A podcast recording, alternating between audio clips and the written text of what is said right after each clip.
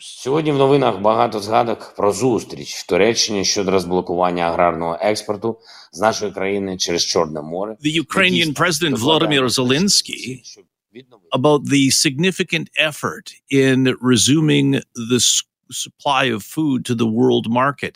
And as we have been telling you, the United Nations Secretary General on that deal that was brokered by Turkey between Russia and Ukraine to get relief, to get food supply, some of the supply rolling again. Specifically, the initiative we just signed opens up paths for significant volumes of commercial food exports from three key U- Ukrainian ports in the Black Sea Odessa, Chornomorsk, and Yuzhny. The shipment of grain and food stocks into world markets will help bridge the global food supply gap and reduce pressure on high prices. The one thing that I think that we have learned over the last several months, one of many things about the war that Russia is waging in Ukraine, is that too many people, not enough food, isn't the cause of hunger and food insecurity. Gisele Yasmeen is a senior fellow, School of Public Policy and Global Affairs at the University of British Columbia. Thank you so very much for joining us this Friday evening. Good evening. Thanks for having me. Now, the agreement that was brokered by Turkey, uh, does this help? I would think it it helps if everybody Yeah, is honest well, in this. Absolutely. I mean, you know, the thought of all of that grain, those millions of tons of, of grain and, and other, you know, agricultural products going to waste rotting in those silos. Uh, you know, that's a travesty. Already we, we waste about a third of the world, the food that's produced in the world. So let's hope, and I know uh, that word hope is um, not something I like to bank on, but the expectation is uh, is that uh, food will get to where it needs to get to in uh, parts of parts of Africa. Can we can we talk for a moment uh, about food insecurity um, in in in Africa in the sense that what I have read is that there's politics, there's war, there's climate, um, and depending where you are in Africa, climate and politics and war can affect this, and that we're not talking hundreds of thousands of people. We are talking about millions of people that, despite this deal, are still vulnerable. Help us understand Yes. the dynamics here. Yeah, well, you know, Africa is a huge continent, but it's actually a rich continent with poor people, Richard. And, you know, this is kind of the travesty is that these dependencies have been created and that wealth has been extracted, resulting in, you know, people in, an, in you know, a number of African countries becoming dependent on uh, imported staples. So wh- when you have a conflict, uh, which you know uh, doesn't just disrupt livelihoods, but like COVID disrupts supply chains, uh, then you have really a recipe for disaster.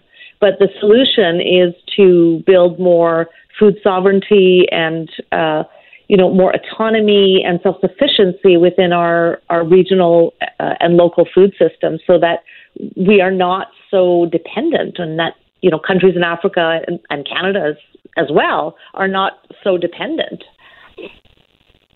But the reality is that conflict has placed such such importance on this and the Yeah. United Nations and what they are trying to uh, uh, achieve here in in feeding the hungry that are that are caught. And I agree with your assessment that there are um, many African nations that, they are wealthy. You know, water. Those nations that have water and have access to water um, and and have access to coastal resources as well.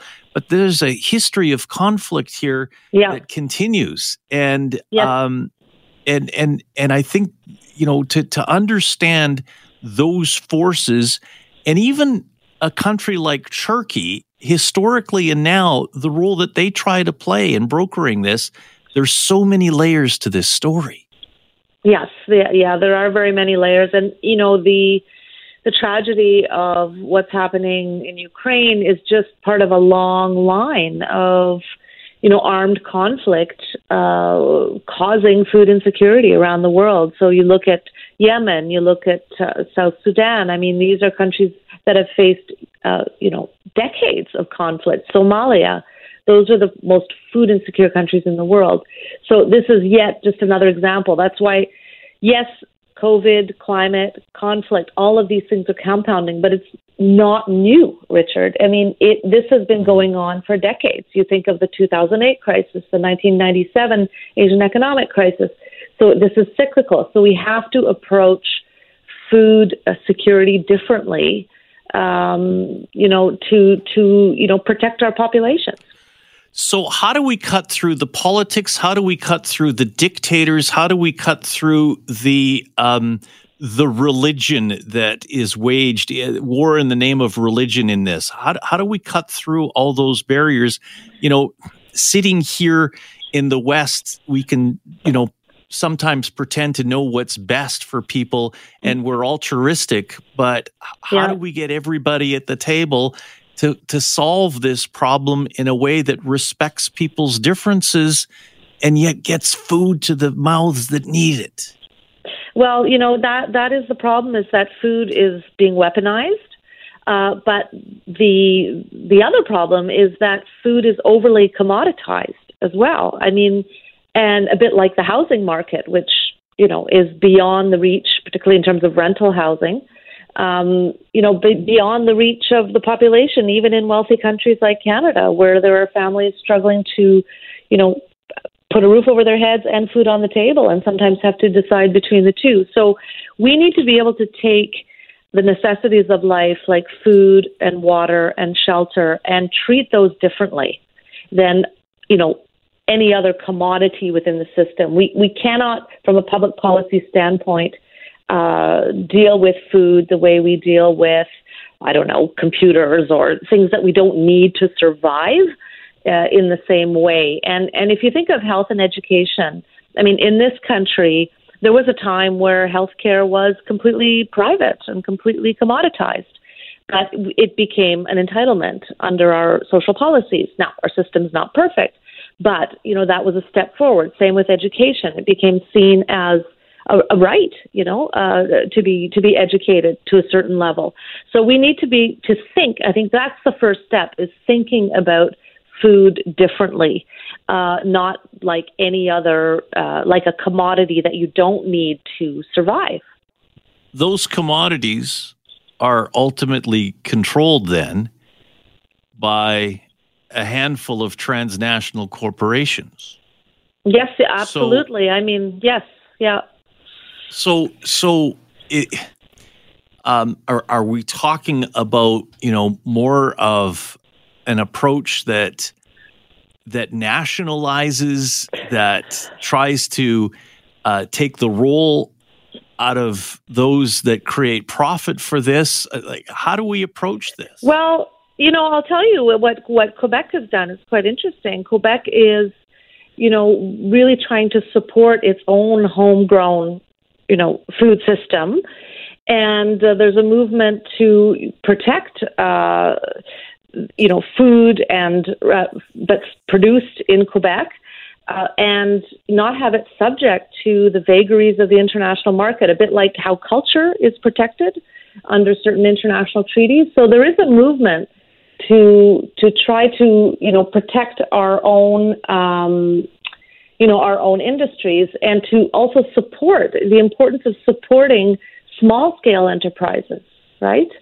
Uh, in fact, this, this new agricultural uh, framework was signed today. That just came out today. I haven't had a detailed chance to, to renew it, but I think COVID in particular has been a wake up call that we need a little more self sufficiency because what we saw with COVID is that the borders thickened and all of a sudden you couldn't you couldn't trade. It was very very difficult to trade.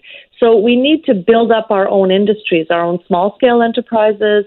Uh, you know, we need to recognize that that infrastructure needs to be there for uh, you know to flourish. You know, to be able to support sustainable livelihoods at various scales. The World Food Program has been forced to cut rations to nearly 4 million people due to higher food prices. The deal that was announced today hopefully will reduce those numbers. With us yep. this Friday evening from the University of British Columbia is Gisele Yasmeen. She's a senior fellow, School of Public Policy and Global Affairs. We'll continue the conversation in a moment. And if you would like to weigh in, you can always, always, always text us at 877 399 9898. I'm Richard, in for Ben. Richard Cloutier in for Ben. Professor Gisele Yasmeen is a senior fellow of the School of Public Policy and Global Affairs at University of British Columbia. We're talking about food insecurity. And, Professor, I just finished uh, The Power of Geography by Tim Marshall, um, veteran journalist, and in this way, looking at the world through a bit of a different lens. And he writes a, a chapter on Ethiopia and, and demonstrates how that country so rich in resources, the water tower of Africa, and you know the potential for it to become a, a, a dominant regional power in coming years. And uh, you know what resonates throughout is your opening conversation saying that yes, there are parts of Africa so rich in resources, yet you know we have this stereotypical image of you know millions of of people that are are starving, and they are indeed starving but um, it's not because of a lack of food that is grown in the world. It's the power that people and organizations hold over that food. And the conversation that we're having uh, this evening is about how do we how do we cut through all those forces and make sure that food gets to the mouths of of of those that need it and empower people to be able to to have the technology to be able to grow that food. So if you could wave your magic wand, what are some of the things you would do? You know, yes. I mean, this is this is about the distribution of wealth and the bounty of the earth and and land and income and you know even David Beasley, who's executive director of the World Food Program, which uh, you know again shouldn't have to exist, a bit like food banks shouldn't have to exist. But he's the former governor of South Carolina, a Republican, mm.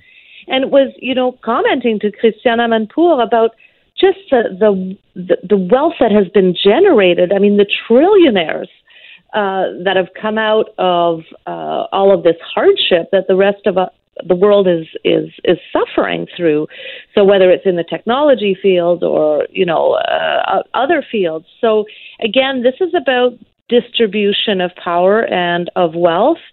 So, you know, in terms of waging a magic wand, what we need are programs that that help us do that, help us distribute that that wealth and that uh, you know distribute income, but also provide affordable housing. You know, daycare is part of the solution. So, you know, we we have to have programs that help people get through the shocks. And obviously, we need more diplomacy and peace building in this world. I mean, we, we can't go on like this with armed conflict. Um, and, you know, we're at the brink of, you know, our nuclear weapons are going to, going to be used. You know, I never thought we'd get, get to this point. That's what's so shocking. So we really need, I think, as I said in my article in the conversation, there are several pathways that need to be looked at um, there are other examples. School feeding programs are, are another way that uh, you know the type of programming that can help level the playing field. Um, even Canada is a is a very wealthy country, but does not have you know a school food program that's kind of consistent in terms of, of the quality that, that kids have access to. There's a bit of a patchwork across the country. So those are concrete examples. Um, but you know, access to the necessities of life, shelter, food, uh, water. I mean, without giving us the right to waste those very precious resources. But that's where the public policy and the programming needs to land. Theconversation.com uh, is a wonderful website where there's really insightful, and you you write about this, and you know so often eh, you know we're, we're we're we don't like to tackle big issues in big ways but you have the ability to kind of break it down and simplify it. And I think we're intimidated by this in so many ways that um, we think that we are powerless to be able to do something about this. And I think that's the problem that we have had over the last two and a half years because, you know, in with COVID, with everything else going on in the world right now, a lot of us do feel powerless. And sometimes all you want to do is put the covers on your head, plug your ears, and start going la la la la la la la because of all this is that's going on. Yeah, well, yes, you know, you're right. We do have to, you know, keep our eyes on on what are the root causes of some of these issues. And I think we are finally talking about this, and there is action that's happening on the ground throughout the world. Um, you know, Richard, we have seven years to meet the Sustainable Development Goals, the United Nations Sustainable Development Goals. And one of those uh, the uh, Sustainable Development Goals is number two, uh, which includes zero hunger, improved nutrition, and moving towards sustainable food systems. So, you know, Canada's accountable to the SDGs, so is every other UN member country. So I think really it's incumbent on us mobilizing and organizing. Um, just today, I was speaking to a group in BC organized by the unions uh, on, you know, food security and you know, the, my co-speaker uh, Elizabeth Kwan was mentioning how powerful unions are, and of course, media is powerful too. Like what you're doing is powerful. It it it mobilizes people. It informs people. So we all do our part, and if we work together, then we can move the needle. If you look at what's happened historically. Uh, but we need to get to the root causes of of these issues. And when it comes to food security, it's primarily about policy, about poverty and inequality. It's primarily about uh, conflict, armed conflict. So, you know, we need to keep focused on that. Go to the conversation.com and, um, you know, it doesn't matter if you agree or disagree with what you're hearing, but have that conversation. Be engaged by this because I only occasionally feel like putting the covers over my head. I really do feel that there is a generation that is so fixed on trying to fix problems. And yes, sometimes they're playing the blame game, blaming my generation for squandering these resources. But we owe it to our children, our grandchildren, and our great grandchildren to leave this world in a whole better place than it is now. And Gisele, that's why that's why I think we got to continue to fight the good fight. Thank you so very much. Continue to write, continue to speak out. I love academics that use their academic freedom. I really appreciate you. And you keep on keeping on too, Richard.